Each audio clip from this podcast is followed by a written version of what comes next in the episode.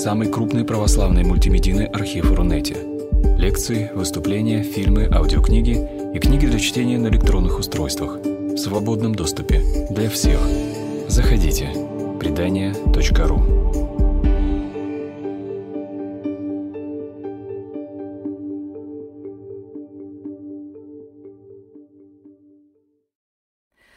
А сегодня тема наша – это Мандельштам в 30-е годы. И, э, собственно говоря, это последняя четвертая лекция из нашего такого мини-цикла, посвященного Осипу Мандельштаму. Ну вот мы с вами в прошлый раз, наверное, говорили о том, что стихи 20-х годов – это стихи первой половины 20-х годов, начала 20-х, а потом Мандельштам на несколько лет умолкает. Он пишет прозу, и это очень хорошая проза, и чем дальше, тем лучше она становится.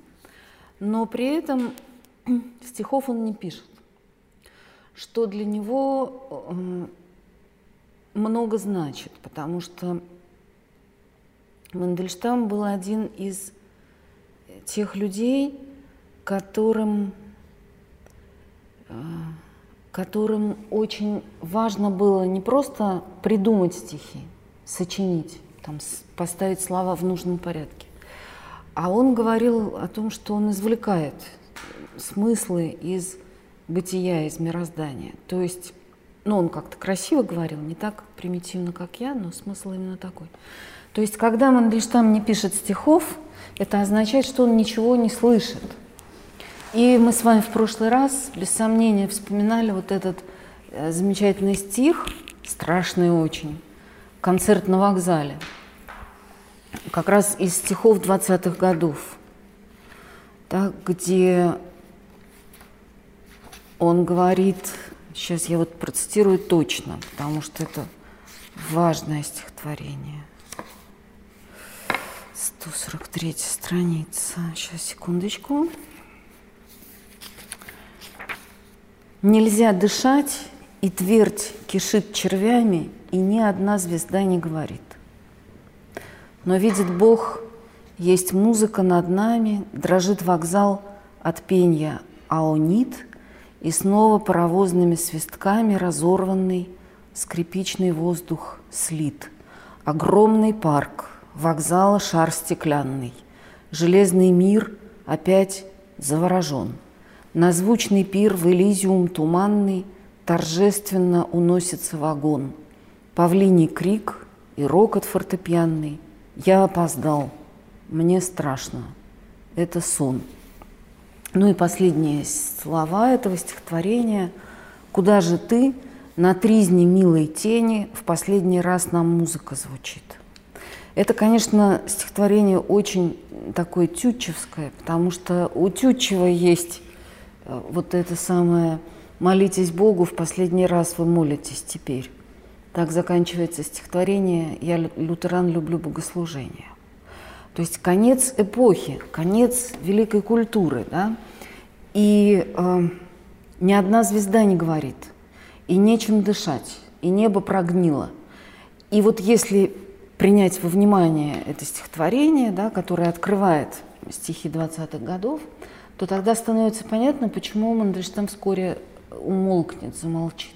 Потому что когда нечем дышать, и когда даже небо кишит червями, то ну, какие могут быть песни, какая музыка? Ничего. И вот к нему возвращается голос, возвращается поэтическое слово в 1930 году, и уже до конца жизни он будет писать стихи. Ну и жить ему осталось уже мало, да. 30-й год, 38-й, в общем, уже совсем немножко. А, и возвращение к Мандельштаму поэтического вот этого слова, дыхания, связано с его поездкой в Армению. Он туда отправляется по какой-то литературной командировке и проезжает через Тифлис, через Грузию, потом оказывается в Армении. Ну, понятно, что Закавказье – это совершенно чудесная и удивительная земля, где все прям вот пропитано жизненной силой, где невозможно не, не жить, не дышать.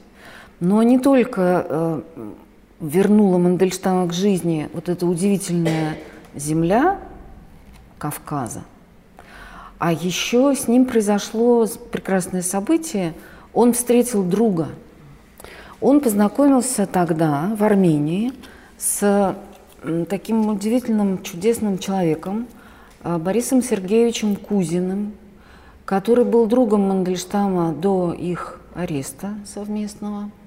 Ну, их арестовали с разницей там несколько недель, но все равно вот оба они оказались в заключении. И Кузин, в отличие от Мандельштама, прожил потом долгую жизнь, он умер уже в 70-х годах. И говорят, что это был совершенно удивительный человек, он был биологом, но при этом он был еще и таким глубоким философом. И, во-первых, э, он, конечно, делился с Мандельштамом своей жизненной философией. А что это за философия? Вот я вам прочитаю э, короткую такую цитату. Это слова Бориса Сергеевича Кузина, которые он сказал незадолго до смерти. Но можно сказать, что это его ну, какое-то жизненное кредо, которое складывалось на протяжении многих лет. Он говорит, только полное понимание трагизма жизни с начала до конца и собственный опыт глубокого и некончающегося страдания дают право сознательно принять жизнь такой, какова она есть, и считать ее в конечном итоге прекрасной. Но это, мне кажется, возможным только при убеждении в существовании абсолютного начала. Постигнуть его природу невозможно, но мне довольно убеждение, что оно существует. Оно, то есть вот это абсолютное начало.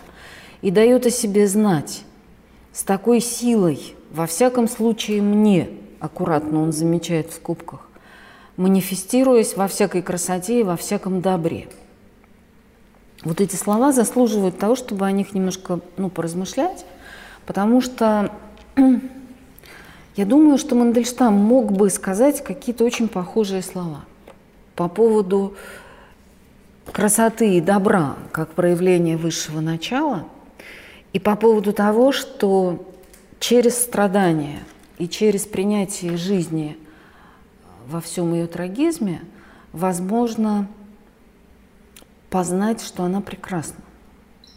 Вот смотрите, как он чудесно говорит, Кузин.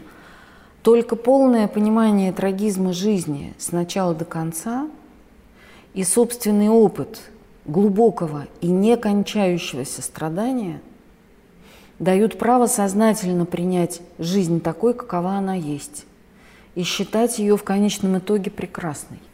Ведь смотрите, действительно, если человек живет какую-то исключительно гладкую, благополучную жизнь. Если у него нет никаких ни внутренних, ни внешних, ни телесных, ни душевных испытаний, то тогда, конечно, такой человек скажет, жизнь прекрасна, но цена его слов невелика. Но мы здесь можем вспомнить вот эту библейскую чудесную книгу Иова, да? когда Иов был набожен и благочестив – но сатана говорит, дорого ли стоит благочестие Иова? У него все хорошо. У него много детей, он здоров, он богат. А давай отнимем у него все это. И вот тогда мы посмотрим, как он запоет. Так вот, испытание Иова – это же такая ситуация, которая относится к каждому из нас. Действительно легко быть благочестивым и любить Бога, когда у тебя все хорошо – а вот попробуй принять жизнь и признать ее прекрасной. В тот момент, когда все рассыпается, когда ничего нет, ни здоровья, ни свободы, ни радости жизненной никакой, когда живешь в нищете и в пустоте, вот как тогда принять жизнь?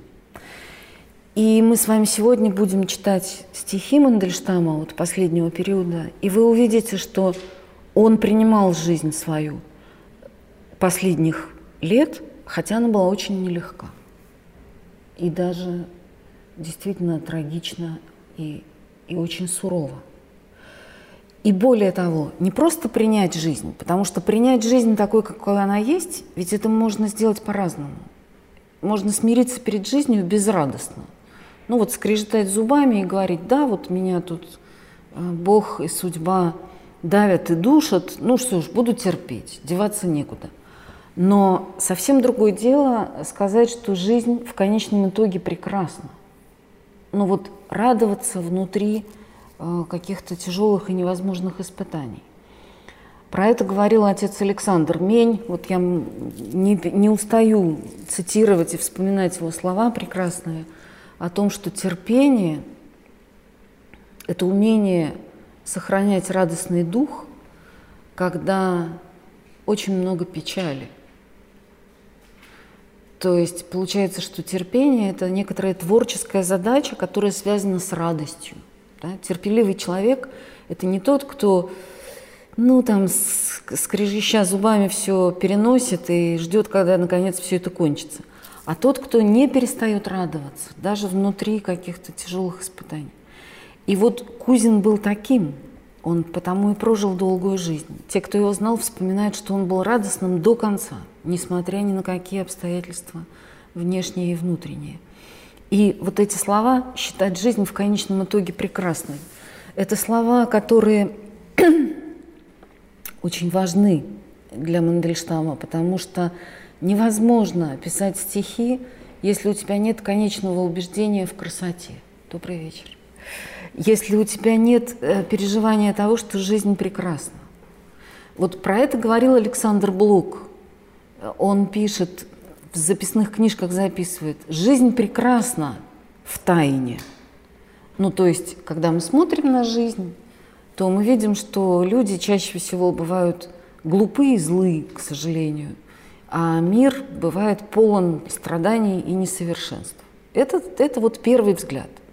Но если сделать немножечко такое усилие и углубиться, то тогда ты увидишь, да, мир прекрасен. Вот Блок в поэме «Возмездие» говорит «Сотри случайные черты, и ты увидишь, мир прекрасен». Но я надеюсь, что о Блоке мы еще поговорим, потому что в этом году сто лет смерти Блока. И памяти Блока, конечно, мы тоже сделаем какие-то встречи. Так вот, принять жизнь такой, какой она есть, и признать, что она прекрасна, увидеть ее красоту. И дальше Кузин говорит, это возможно только при условии, что мы убеждены в существовании абсолютного начала. То есть, если мы знаем, что есть Бог, ну, грубо говоря, если это переводить на язык общехристианский, да, потому что философы, ну, надо еще понимать, что Кузин это говорит в 70-е годы. Тогда про Бога было говорить очень даже небезопасно, да, тем более, что ну, человек отсидел и понимает, что почем. Поэтому он аккуратно говорит, вот абсолютное начало. Но мы же понимаем, о чем идет речь. О Боге на самом деле. И он говорит, постигнуть природу его, этого абсолютного начала, невозможно. Но оно дает о себе знать в любой красоте и в любом добре. Это прекрасно. И это тоже вот такие слова мог бы сказать отец Александр Мень, потому что он считал, что любые проявления красоты, добра, правды в мире – это действие Божье, это сокровенное действие благодати Христовой, что без Христа ничего не бывает. И Кузин говорит то же самое, да, и Мандельштам мог бы сказать то же самое. Вот я не зря вспоминаю отца Александра Меня, потому что Надежда Яковлевна Мандельштам, которая была, ну, такое альтер-эго Осипа Емельича, она же была духовной дочерью отца Александра, она с ним встречалась и очень была близка с ним в последние годы своей жизни. Вот это первое, да, какая-то очень зрелая, ответственная и глубоко трагическая, но в то же время полная э, веры в радость и в добро философия. Да? Вот как-то примерно так Мандельштам смотрит на мир, если опираться на его стихи. И мы сейчас эти стихи почитаем. Вторая вещь, которая связывала Мандельштама с Кузиным, и за которую он был бесконечно благодарен, Мандельштам говорит в одном письме, он говорит, я переставил свои шахматные фигуры с поля искусства на поле биологии.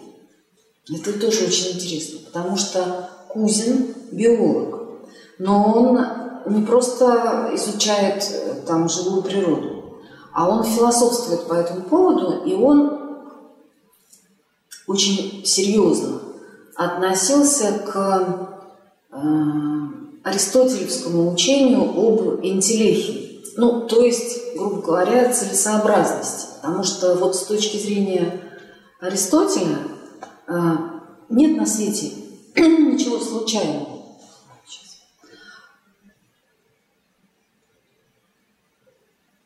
А все, что мы находим в мире, существует потому, что ну, на это есть какая-то высшая санкция. И поэтому в любом сущем, во всем, что есть на свете, заключена некоторая такая внутренняя сила. Мы можем сказать, что это сила жизни, но при этом она еще осмыслена, потому что эта внутренняя сила заставляет любое существо а, двигаться к конечному результату. То есть получается, что все в мире имеет свою цель и все осмысленно. И для Мандельштама эта мысль очень важна. Вот я не уверена, но думаю, что вряд ли. Мандельштам читал Теяра де Шардена, такого замечательного французского богослова, философа.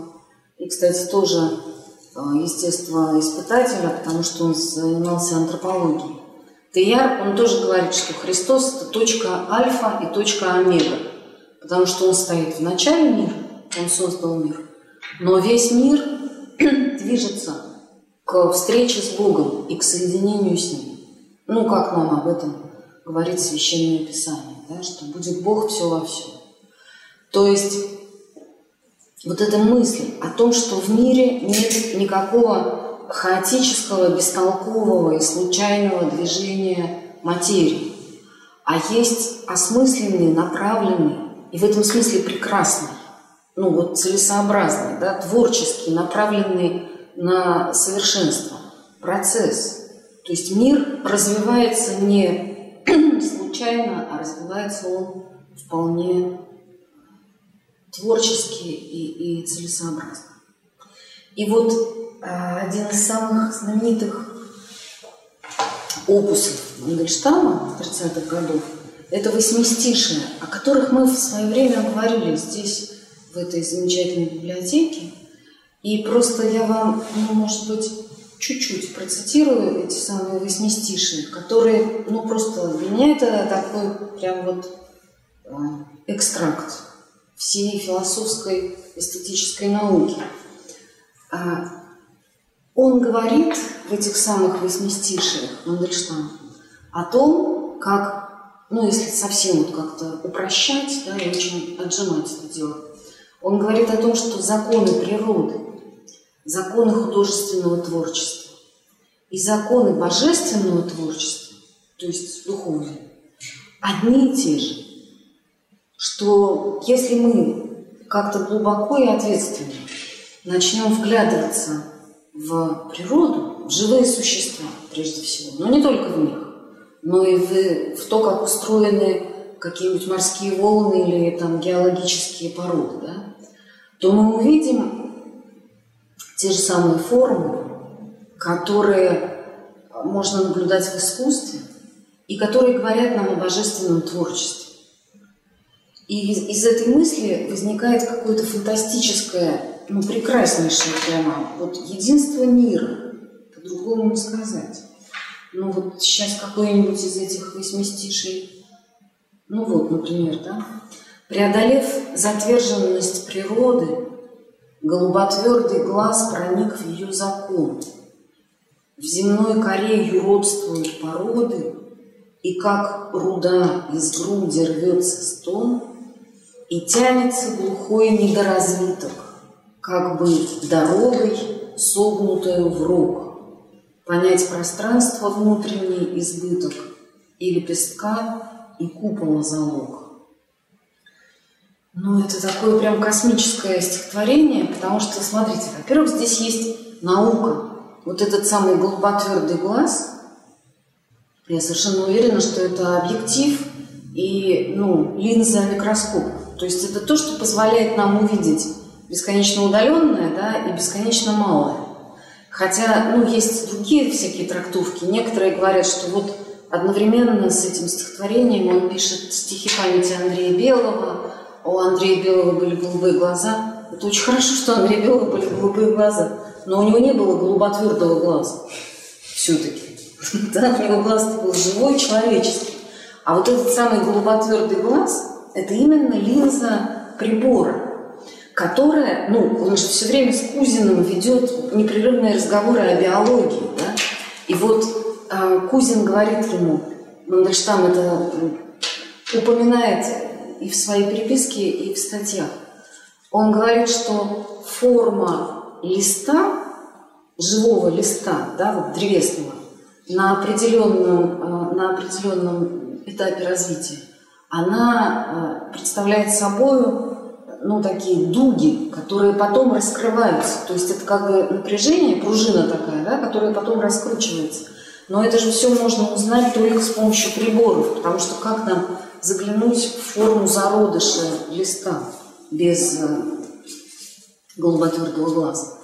И дальше оказывается, что вот эта наука, строгая, твердая наука, она позволяет увидеть чудесные вещи, потому что она позволяет увидеть, как природа живет, как в ней э, раздаются стоны, да, и вот это тоже очень красиво фонетически, да, в земной коре юродствуют породы.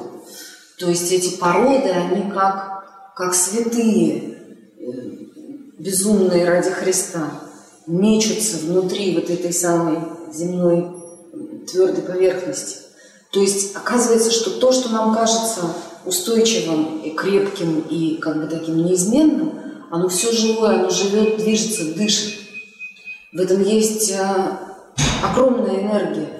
И самое главное, что мы здесь не чужие, потому что ну, как бы с помощью нашего разума, нашего глаза мир познает самого себя. Да? Природа благодаря человеку познает себя. И это божественная задача, потому что Бог хотел, чтобы мы участвовали в Его творчестве. И дальше вот это тоже чудесное. И тянется глухой недоразвиток, как бы дорогой, согнутую в рук. Понять пространство, внутренний избыток и лепестка и купола залог. Вот кто такой этот глухой недоразвиток? Но это тоже, если вы будете внимательно перечитывать э, восьмистишие, вы увидите, что в восьмистишиях героями становятся не только люди, но и стихии, растения, и простейшие существа, какие-то инфузории туфельки, какие-то вот крошечные и, и самые элементарные э, участники жизни. И для Мандельштама это тоже очень важно, потому что он понимает, что, э, ну как бы сказать, по отношению к Богу мы люди – нам кажется, что мы бессмертные существа. На самом деле мы просто жалкие черви, какие-то действительно инфузории туфельки и такие мельчайшие улиточки по сравнению с совершенством Творца. И поэтому нам любая вот эта крошечная улиточка или инфузория – это друг и брат. То есть, ну, как бы наша малость перед лицом величия Божия позволяет нам войти в братство и дружбу и нежность, в семейные отношения со всем живым, со всей живой и неживой природой. И у Гумилева, а Мандельштам очень любит Гумилева, и они же с ним... Он сказал однажды Ахматовой, что Коля – это человек, с которым я не, не, не прекращаю внутреннего разговора никогда. Ну, то есть, несмотря на то, что Гумилев уже давным-давно в могиле, а Мандельштам продолжает с ним вести какую-то внутреннюю беседу. Так вот, у Гумилева есть э, прекрасный стих, про что тоже поговорим, потому что Гумилеву это тоже сто лет смерти в этом году, а, про шестое чувство. И он там говорит о том, что у нас есть пять чувств, которые дают нам надежную такую возможность общения с материальным миром. Но шестое чувство еще не сложилось до конца. Вот то, которое дает нам возможность видеть духовный мир. И он говорит, что природа и искусство – это как бы такие родовспомогающие няньки, мамушки, которые помогают нам родить вот это самое шестое чувство. И когда Мандельштам здесь говорит, что тянется глухой недоразвиток, это не только про простейшие существа на свете, но это и про нас. Потому что мы в процессе человеческой жизни, в процессе культурного развития, мы как бы дорастаем до меры человека. Потому что истинная мера человека – это Христос, это Бога человек. Но кто из нас скажет, что мы на этом пути продвинулись? Конечно, нет. Но мы движемся, потому что Он нас зовет. Вот эта цель, вот эта самая интеллихия, да? Человек появился на свет для того, чтобы соединиться с Богом. Поэтому мы идем по этой дороге. И вот понять пространство, внутренний избыток и лепестка и купола залог, то есть стихии, живая природа и культура одни и те же формы воспроизводят, одни и те же удивительные законы там действуют. И вот эта вся потрясающая жизненная философия Мандельштамовская и его потрясающая эстетика, она рождается тоже в разговорах с Борисом Сергеевичем Кузиным.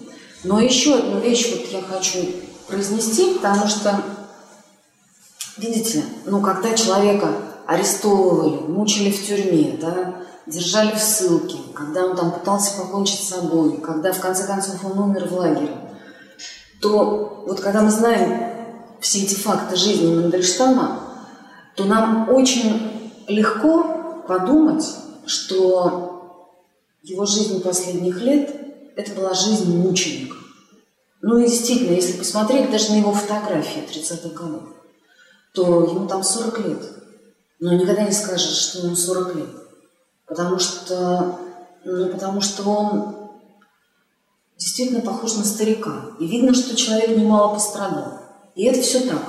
Но вместе с тем, вот это удивительно совершенно, все, кто вспоминает Мандельштама 30-х годов, говорят о том, что он немало не утратил своей веселости.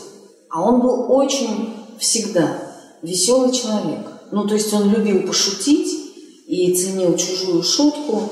И вот Борис Кузин, он говорит о том, что было такое словечко «ржакт», ну, от грубоватого э, слова «ржать», что означает вот неудержимо смеяться, да?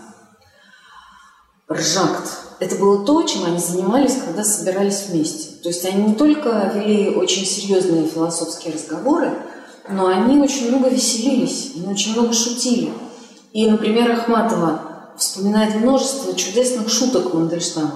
Она, например, говорит, что однажды она приехала в Москву в 1934 году и собиралась на, э, на вечер в гости к Булгакову. И Мандельштам говорит, что вас что, хотят знакомить с московскими литераторами? И Ахматова говорит, да нет, там, возможно, будет кто-нибудь из МХАТа. Ну, потому что Булгаков как раз в это время, там, театральный роман и все такое. Иосип, Ахматова пишет, бегал по комнатам и кричал, как оторвать Ахматову от МХАТа. Да? То есть, ну, вот это и стих, и шутка замечательная. Или же та же самая Ахматова рассказывает, что однажды, когда Осип Эмильевич и Надежда Яковлевна были в санатории, то ну, какие-то скучающие, отдыхающие э, сказали, профессор, почему-то они его звали профессор, а вот, может быть, вы нам почитаете свои стихи?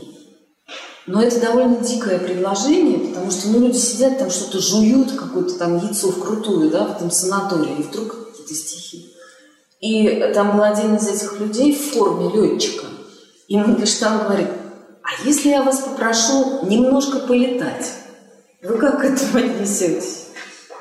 Ну, то есть, э, вот он шутил все время.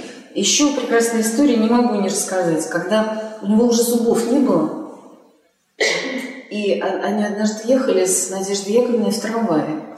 А московский трамвай, ну, это еще ну, это такой настоящий скандал, да? коммунальная квартира и трамвай. Вот два места, где э, можно было все страсти выплеснуть. И вот э, там что-то, ну, завязалась какая-то склока, и когда Мандельштамы уже выходили, кто-то крикнул ему в спину «Старик беззубый!» И он очень обиделся. И он уже как бы вышел, но он обернулся к этому человеку и сказал «Зубы будут!» И вот с этими словами такими победными Они вышли. И потом он еще в лицах рассказывал эту историю э, дома Ахматовой, которая была у них в гостях. То есть Мандельштам не прекращал шутить и веселиться. И э, ну, говорят, что уже вот в последние месяцы жизни, когда действительно было совсем не до шуток, он тоже придумал шутку. Он сказал, что у меня теперь есть такая машинка, которая предотвращает шутки. И он что-то такое артикулировал, не говоря ни слова, и показывал себе на горло, ну, намекая на то, что машинка уже вставлена, поэтому шутить он больше не будет. Вот мне это представляется очень важно, потому что ну, о трагическом образе Мандельштама последних лет, конечно, мы знаем очень много и помним об этом непрерывно. Но, но в том-то и дело, что даже вот этой бездны мрачной на краю он был невероятно прекрасен и даже весел. И вот давайте мы все-таки почитаем несколько стихотворений 30-х годов, и мы попробуем как-то о них поговорить. Причем я бы, наверное, уклонилась от э, воспоминания стихов э, «Мы живем под собой, не чуя страны», потому что их все знают. И уже 125 раз их процитировали, и вот об этом стихотворении, опять же, есть воспоминания Ахматовой. Она говорит, что однажды Осип прочел ей вот это стихотворение и сказал ей, стихи сейчас должны быть гражданскими. Имея в виду, что ну, в то время, когда вся страна молчит, по понятным причинам, потому что всем страшно, а кто-то уже и перестал думать, и только лозунги воспроизводит. В этой ситуации поэт должен говорить ну, вот за всех граждан, быть голосом народа. Причем без всякого пафоса. Ну, то есть там совершенно был никакой не Маяковский, и, и он не собирался быть агитатором горланом главарем, но он считал, что вот об этой жизни, которую сейчас все живут, кто-то должен честно сказать. И почему бы не он сам? И еще по поводу этого стихотворения, тоже Ахматова вспоминает она, вот я, я даже если найду, я это прочитаю, потому что это очень красиво она написала. Несмотря на то, это она говорит про 1934 год, когда Мандельштама получили квартиру в Москве в писательском доме в Нащекинском переулке. И когда, ну, казалось бы, были какие-то даже работки у него, и, в общем, было даже немножко денег, то есть они как-то более-менее жили. И вот Несмотря на то, что время было сравнительно вегетарианское, тень неблагополучия и обреченности лежала на этом доме. Мы шли по Причистенке, февраль 1934 года. О чем говорили, не помню. Свернули на Гоголевский бульвар, и Осип сказал, «Я к смерти готов». Вот уже 28 лет я вспоминаю эту минуту когда проезжаю мимо этого места, говорит Ахматова. И она вот эти слова Мандельштама «Я к смерти готов», она их включила в поэму «Без героя». Потому что ну, она эти слова запомнила на всю жизнь. То есть до смерти его остается еще время, ну еще четыре года, да? Но он говорит, я к смерти готов. И его гражданские стихи, вот эти самые «Мы живем под собой ничего страны», это, это стихи, за которые он ну, готов был заплатить жизнь. То есть он понимал, что вот просто так таких стихов невозможно написать. И вот давайте вот несколько стихов прочитаем из 30-х годов, просто чтобы было видно, чтобы было понятно, как он живет в это время. Ну вот я не могу, конечно, не прочесть, но это чуть позже. Но... Так, сейчас. Видите, они все такие прекрасные, что даже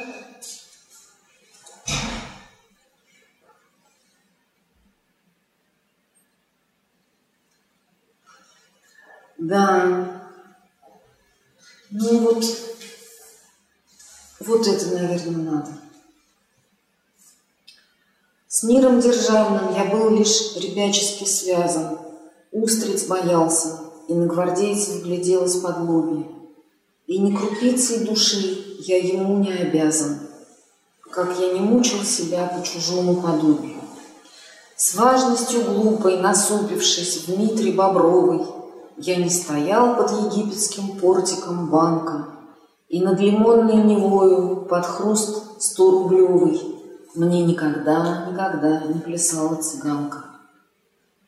Чуя грядущие казни, от рева событий мятежных, Я убежал к неридам на Черное море, И от красавиц тогдашних от тех европеянок нежных, Сколько я принял смущения, надсады и горя.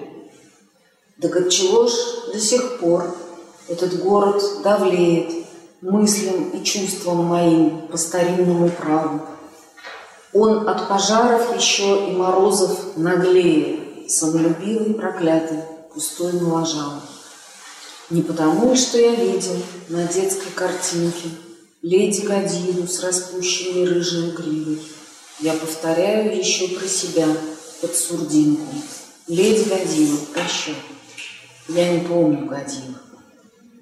Но это стихи, очевидным образом связанные с Петербургом, где Мандельштам провел свое детство, ну, сначала в Павловске,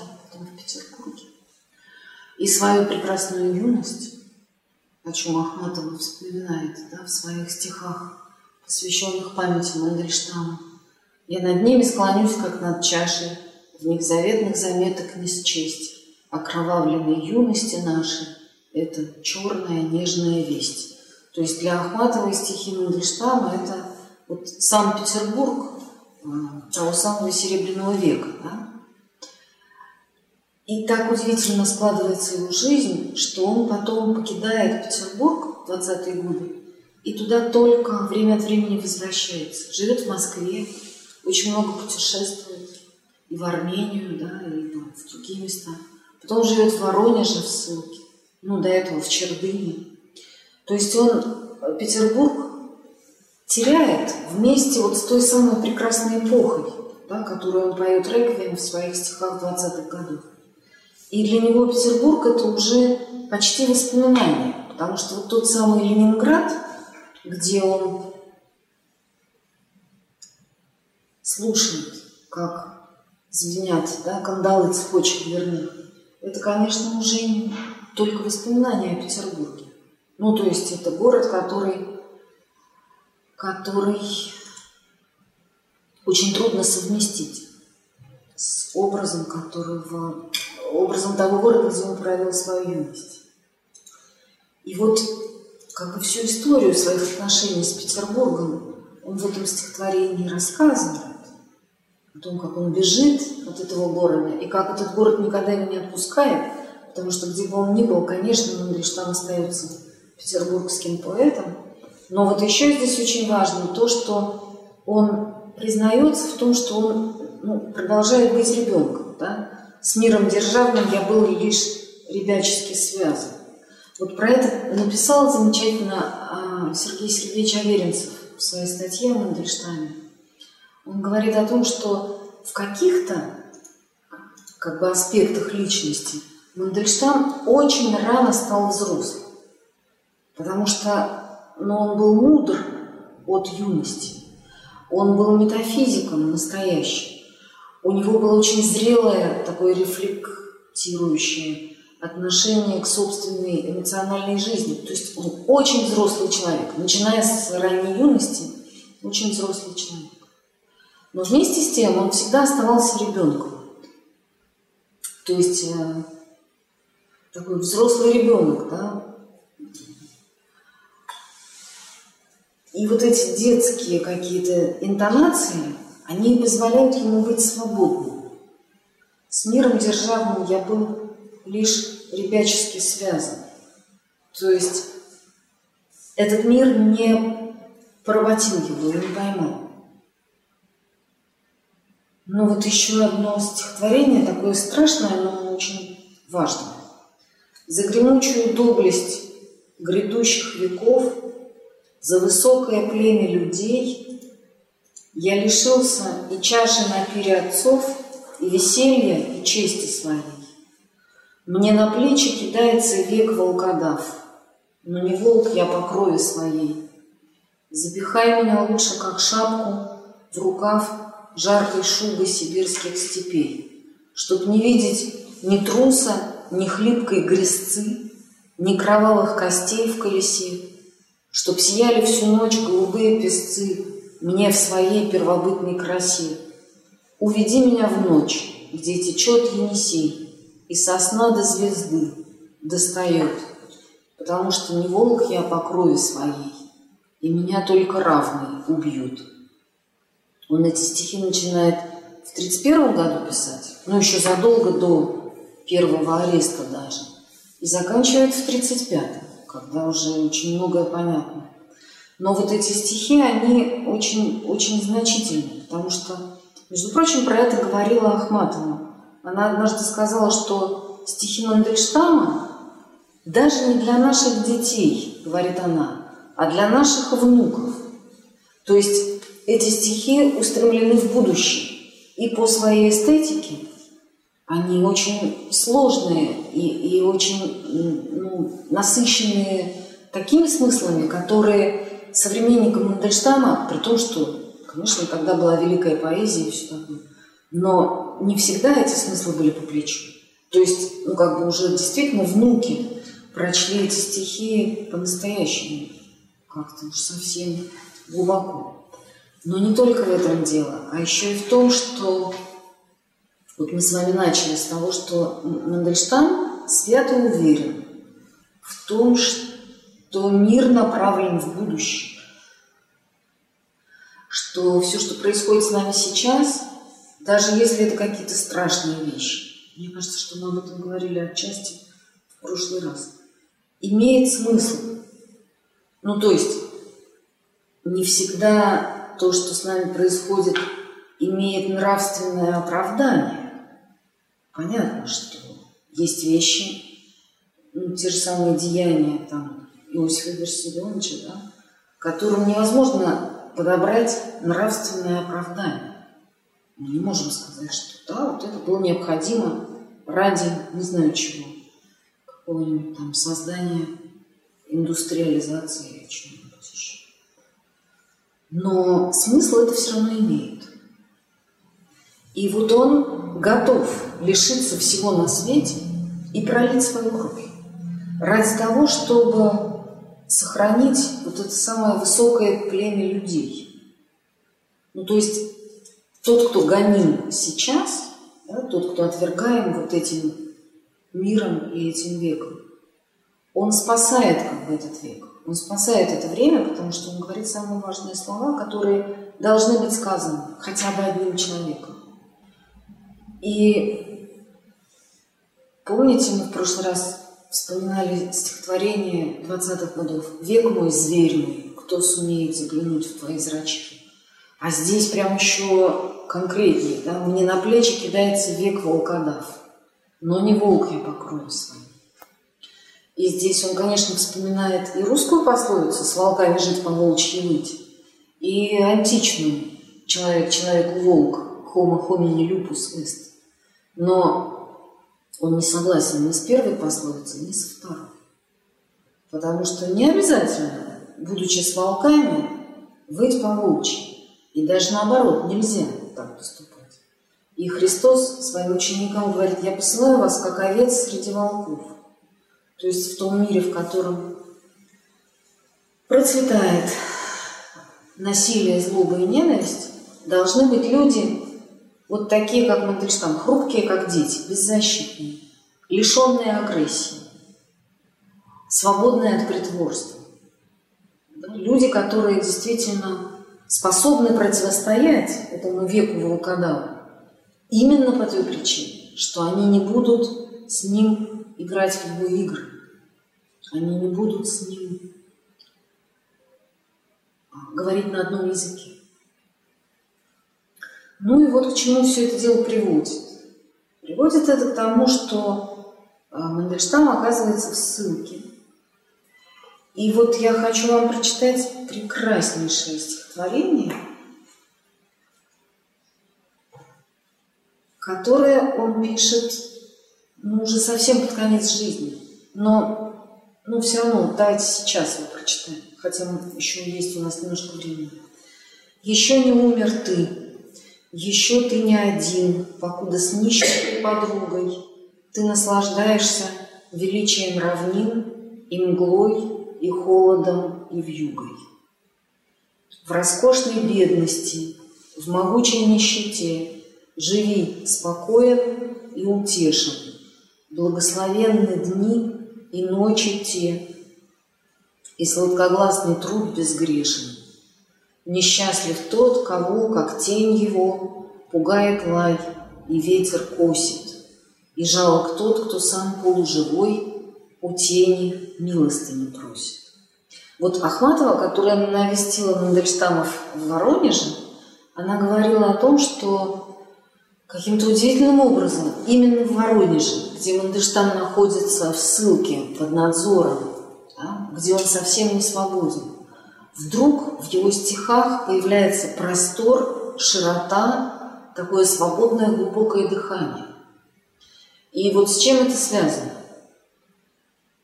Я вот ну, с, немножко с другой стороны зайду, потому что вот сегодня утром мы со студентами моими читали э, «В поисках утраченного времени» Марселя Пруста. Да? И вспоминали, что Пруст э, несколько лет своей жизни провел не выходя почти из комнаты с глухо занавешенными окнами, там, с шумоизоляцией, да, потому что ему причинял боль всякий стук экипажей, который доносился с улицы. И вот сидя в этой капсуле, в этом коконе, он заканчивал работу над величайшим романом XX века, в котором столько воздуха, света, солнца, какой-то неимоверной красоты, там цветут цветы, там ну, просто дышит э, сама жизнь в этом романе. И он это пишет э, в таком добровольном заточении. Да? То есть получается, что чем меньше внешнего, тем шире внутреннее пространство. И с Мандельштамом получилось примерно так. Потому что, понимаете, ну вот человека мелкого очень легко сломить и уничтожить какими-то гонениями и, и притеснениями. А человека великого невозможно. Ну, мы знаем, что все наши там Пушкины, Лермонтовы, Данте и прочие прекрасные люди, они, то есть их поэзия становилась только лучше, когда их жизнь становилась хуже. И с Мандельштамом получилось ровно то же самое, потому что когда у человека отнято все, он свободен. Вот как он говорит в стишке, да, про Исаакиевский собор. «За ней свободен раб, преодолевший страх». То есть, когда у тебя все отняли, ты уже не боишься что-то потерять. Потому что и так уже ничего нет. Но есть, правда, Надежда Яковлевна, но он понимает, что потерять ее невозможно, потому что она его любит. И, и он ее тоже. И даже когда там он пишет свое последнее письмо, да, из лагеря, он пишет «Наденька, голубка моя». То есть такое чувство, что он продолжает с ней разговаривать. Самые драгоценные вещи, вот эту самую широту равнин, холод, солнце любимого человека отнять нельзя. А все остальное пусть забирают. И вот это стихотворение потрясающее, потому что он действительно находится на полшага уже до смерти. Это стихи 16 января 1937 года. «Еще не умер ты, еще ты не один, покуда с нищенкой подругой». Вот как все страшно, да? И вдруг начинается какая-то неимоверная красота. Ты наслаждаешься величием равнин, и мглой, и холодом, и вьюгой. То есть ты не плачешь, как когда-то прекрасный Овидий плакал, да, что его отправили в холодную темную страну, ну то есть в Крым, в Бессарабию. Холодно там было и темно. Попробуй в Воронеже. Но даже в Воронеже Мангельштам наслаждается вот этой красотой русской зимы и мглом, и холодом, и вьюгой. И дальше он говорит, в роскошной бедности, в могучей нищете. Вот это тоже какой-то потрясающий жизненный опыт, потому что когда у нас всего слишком много, то нам это не кажется драгоценным. Понимаете? Я помню, как в школьном учебнике литературы, помню, за пятый класс, что ли, я прочитала рассказ, вот прямо вот до сих пор я плачу, когда вспоминаю этот рассказ. Про то, как в блокаду девочка умирает от голода. Может, вы тоже читали его в хрестоматии. И там, значит, ее папа, или нет, мама, папа на фронте, конечно, приносит какую-то там э, стружку э, для того, чтобы топить буржуйку, и вдруг внутри этих стружек они находят яичко. Потому что когда-то в этих стружках, ну там, перевозили яйца в магазин, да, и одно яичко случайно там забыли. И вот они скармливают это яичко этой девочки, и девочка остается жива. Я помню, как я была вот поражена в своем детстве, благополучном, сытом, очень таком уютном, да. Но как я была поражена тому, что вот это яичко, у нас их там в холодильнике сколько угодно, а это дар, то есть это дар жизни, да, это, это то, что может спасти жизнь человека. И ведь действительно каждая мелочь – это божественный дар. И когда у человека всего мало, то он начинает невероятно ценить то, что у него есть. Когда, ну не знаю, там нет никакого там чая или кофе, да, в эти 20-е годы, и вдруг кому-то там подарили щепотку чая. Ну так это же целый пир тогда. Они заваривают этот чай, приглашают гостей пьют. И вот Мандельштам это очень хорошо понимает. А самое потрясающее – это покой и достоинство, потому что он совершенно не чувствует себя ни отверженным Богом, ни униженным. Посмотрите, какие слова. Роскошной бедности, могучей нищете. Он говорит спокоен, утешен, благословенны дни и ночи. Да? То есть это жизнь роскошная, сильная, спокойная, полная утешений и благословений. Это потрясающе, конечно. И вот эти слова, он здесь не называет Бога по имени, но ему это и не нужно. Потому что все это слова ну, какого-то библейского дискурса да, о, о, об отношениях Бога с человеком. Примерно так получается. И еще я хочу вам, может быть, уже наше время кончается как-то, да, подходит к концу более-менее. Ну так. То есть еще немножко можно. А,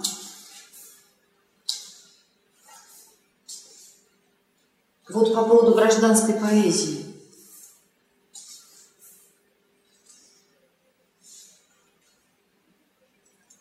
Нет, это очень длинно, ну ладно.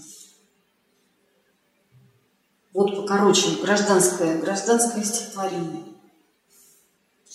Заблудился я в небе, что делать? Тот, кому оно близко, ответь. Легче было вам, Дантовых, девять атлетических дисков звенеть. Не разнять меня с жизнью, ей снится убивать и сейчас же ласкать чтобы в уши, глаза и в глазницы флорентийская била тоска. Не кладите же мне, не кладите остро ласковый лавр на виски. Лучше сердце мое раскалите вы на синего звона куски. И когда я умру, отслуживший всех живущих прижизненный друг, чтоб раздался все шире и выше отзвук неба во всю мою грудь.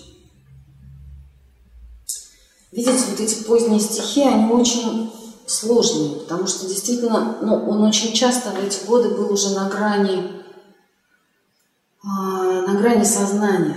Ну, очень тяжела была жизнь, и действительно безумие как бы подступало к нему очень близко. Но все равно, если мы к этому относимся не как к упражнению там в русском синтаксисе, да, а именно как к поэзии, то в общем понятно, про что он говорит. Он говорит про дантовский рай. Я однажды прочитала в каком-то комментарии к этому стихотворению, что дантовых девять атлетических дисков – это девять кругов ада. С чего? Заблудился я в небе. Причем тут ад? Небес-то у Данте тоже девять.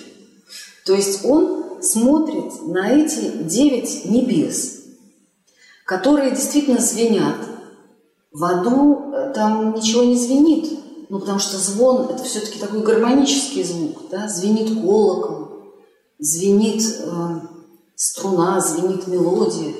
В аду у Данте раздаются только ляск, скрежет, вопли, стоны и всякого рода дисгармонические звуки. А музыка небесных сфер, она на небесах. То есть заблудился я в небе, это значит совершаю путешествие внутри вот этих э, девяти дантовых небес, да, о которых он рассказывает в последней части Божественной комедии. Ну и понятно, что, что Данте, ведь он же что делает в Божественной комедии? Кстати, Мандельштам написал работу «Разговор о Данте». А Данте имитирует, ну, я грубо говоря, но тем не менее, собственную не то чтобы смерть, а путешествие в загробный мир. Был ли он там, в этом загробном мире, я не знаю, ничего не могу сказать про это. Современники его были уверены, что был.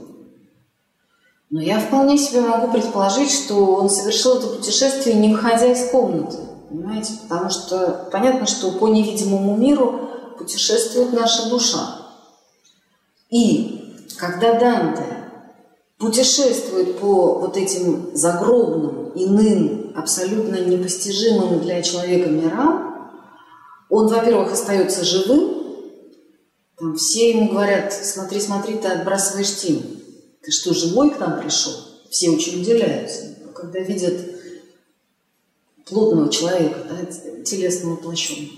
А во-вторых, он, а, когда путешествует по этим мирам, он осуществляет связь как бы живых и мертвых. И вот Мандельштам, он ведь тоже стоит на границе жизни и смерти уже. И он говорит, не разнять меня с жизнью. То есть, что он хочет нам этим сказать? Он хочет сказать, что он действительно уже к смерти готов и почти умер. Когда человек говорит, еще не умер ты, это значит, что ты уже ну, одной ногой стоишь в мире неживых. И когда мы с вами говорили еще про его стихи из э, крымского цикла, да, который он пишет э, там на рубеже десятых и двадцатых, уже там видно, что он свой в царстве мертвых. То есть он стоит на этой границе, на которой очень трудно стоять живому человеку. И он это делает ради нас – вот когда он говорит, не кладите же мне, не кладите астроласковые лавры на виски, что он имеет в виду? А он примерно представляет себе э, судьбу Данте. Потому что про Данте, э, кто сказал, Вольтер, он сказал, Данте – это неведомое божество. Потому что все знают, что он написал божественную комедию, никто ее не читал. Так вот, Мандельштаму бы не хотелось но при этом Данте великий гений, да, его изображают в лавровом венке, и он как бы величайший поэт всех времен и народов. Но никто не читал. И Мандельштам говорит, не надо мне лаврового венка, лучше сердце мое раскалите, вы на, вы на синего звона русский.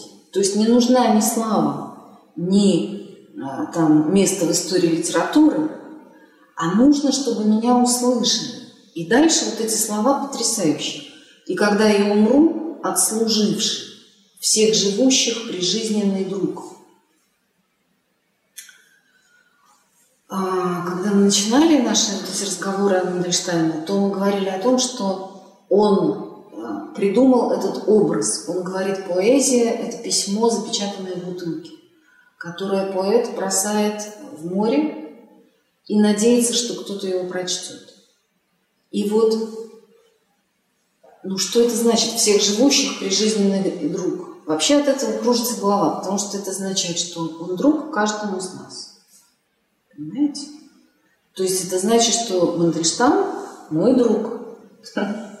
Потому что он мне написал словечки чудесные, а я их читаю, перечитываю. И что-то начинает со мной происходить в моей жизни. И что-то начинает происходить с, с миром, потому что, понимаете, ведь э, Поэзия, ну, как говорили и Пушкин, и Блок, и все, кто понимал в этом деле, и тот же самый Данте, это способ вносить гармонию в человеческую жизнь. Поэты не просто заняты украшением и сочинением, они вносят гармонию в человеческий мир. в котором ее не достает. И вот это, конечно, тема, потому что оказывается, что он видит свою жизнь как служение, как бесконечное служение. И он эту жизнь э, понимает как дар. Ну вот она и должна, то есть я не хочу сказать, что хорошо сделали, что Мандельштама убили в лагерь. Плохо сделали. Плохо сделали. Но он был к этому готов. Потому что невозможно говорить слова такой силы и за это не заплатить своей жизнью. Ведь действительно, когда мы смотрим на величайших поэтов, мало кто, почти никто не дожил до счастливой старости. То есть величайшие поэты, они все как-то очень рано погибли, сгорели и ушли из жизни. Почему? Ну, наверное, это какая-то вот метафизическая, непостижимая плата за, за то, что они сделали для нас. Так, ну и вот последнее стихотворение, это уже вот прямо вот из воронежских тетрадей в конце. Это, мне кажется, очень правильное стихотворение для того, чтобы заканчивать цикл разговоров о Мандельштаме. И, между прочим, этот стишок написан на памятнике Мандельштаму и Надежде Яковлевне, который стоит у нас на территории филологического факультета Ленинградского университета. Такой очень модерный памятник, очень ну, особенный. Но вот там именно из этого стиха слова написаны. «О, как же я хочу, нечуемый никем, лететь во след лучу, где нет меня совсем. А ты в кругу лучись, другого счастья нет. И у звезды учись тому, что значит свет. Он только тем и луч, он только тем и свет, что шепотом могуч и лепетом согрет. И я тебе хочу сказать, что я шепчу, что шепотом лучу тебя, дитя, вручу. Ну, во-первых, понятно, что это любовная лирика и что это стихи к жене. Во-вторых, понятно, что это некоторое прощание, ну и такое обобщение, что ли, да, собственной э, всей лирики. Потому что в одном из первых стихотворений он говорит, «О, широкий ветер Орфея, ты уйдешь в морские края, и несозданный мир лелея, я забыл ненужное я». И здесь то же самое, да, вот хочу существовать так, чтобы меня совсем не было. И все вот эти шепоты и лепеты, это тоже отсылки, ну просто нет времени, но если вы внимательно будете читать Мандельштама, вы увидите, что здесь и восьмистишие, и силентиум, и э, раковина, одно из первых стихотворений, да, еще из сборника «Камень». И хрупкой раковины стены, как неживого сердца дом, нежилого сердца дом наполнишь шепотами пены, туманом, ветром и дождем. То есть это как бы собирание всех образов предыдущей поэзии, и это прощание, как будто он отталкивается вот от этого не, неземного уже, да, такого словесного пьедестала, ну, как от, от какого-то, не знаю, пружины какой-то, да, вот как дети прыгают на диване в детстве, да, он как бы отталкивается, подпрыгивает, и уже он готов лететь. И он готов превратиться в свет. И именно это он оставляет как некоторое завещание Надежде Яковлевне. Надежде Яковлевне, потому что сам, говорит, хочу лететь во след лучу, где нет меня совсем. То есть превратиться в свет. И ей он говорит, свети, лучись и учись тому, что значит свет. И это стихотворение невозможно прочитать вне контекста Евангелия от Иоанна, конечно же, где говорится главное Божье имя, да, где говорится о том, что Бог есть свет, и нет в нем никакой тьмы. И что тем, кто познал Его, верующим во имя Его, Он дал власть быть чадами Божьими, которые не от крови, не от плоти, не от хотения мужа, но от Бога родились. Что это значит? Смотрите, быть власть, дает власть быть чадами Божьими. Вот дает Бог возможность творчество, творить. И, конечно, у Осипа Мандельштама была какая-то потрясающая способность э, поэтического творчества. Но когда он оставляет вот все эти чудесные слова нам, то, ну, понимаете, он на что-то надеется. Потому что понятно, что не каждый носитель языка и только немногие носители языка могут быть великими поэтами. Но любой носитель языка, любой человек может быть великим читателем. И вот свою такую сбивчивую речь я хочу закончить тем, что э, тем, что мы счастливые люди, потому что мы живем в одном из самых прекрасных городов на Земле, и русская поэзия одна из самых прекрасных поэзий на Земле. Да? То есть нам ничто не мешает бесконечно ходить по этим улицам и бесконечно читать эти слова. Это очень много. Это очень много. И за это, конечно, мы можем быть благодарны, потому что если он с такой уверенностью обращался к нам, да, и говорил о том, что он всех живущих прижизненный друг, то э, почему мы должны сомневаться в том, что он слышит нас, когда мы его читаем?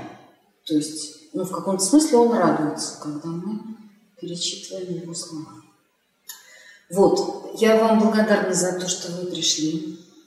Спасибо всем, кто слушал нас в интернете. Спасибо нашему оператору, благодаря которому это стало возможно. И спасибо порталу предания.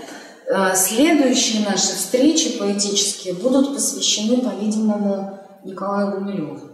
Ну, если Бог нам даст возможность собираться. У нас есть вопрос. Очень хорошо, пожалуйста. Екатерина очень благодарит за лекцию, очень интересно, спасибо большое. А про прозу Мандельштама не будете говорить? Я не знала, что он писал прозу, хотелось бы про нее. Ой, слушайте, про прозу, ну давайте мы когда-нибудь сделаем действительно отдельный разговор, потому что его проза, она а, совершенно удивительная. С одной стороны, она очень тесно связана со стихами, ну и временами проза Мандельштама просто комментарий, как бы такой развернутый к его стихам.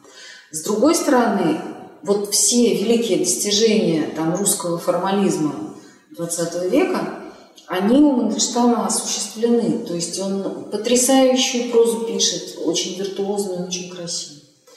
И с третьей стороны, у него проза не только ну, такая художественно-биографическая, но у него еще есть очень э, хорошие и очень такие важные э, статьи, эстетические, ну, литературно-критические.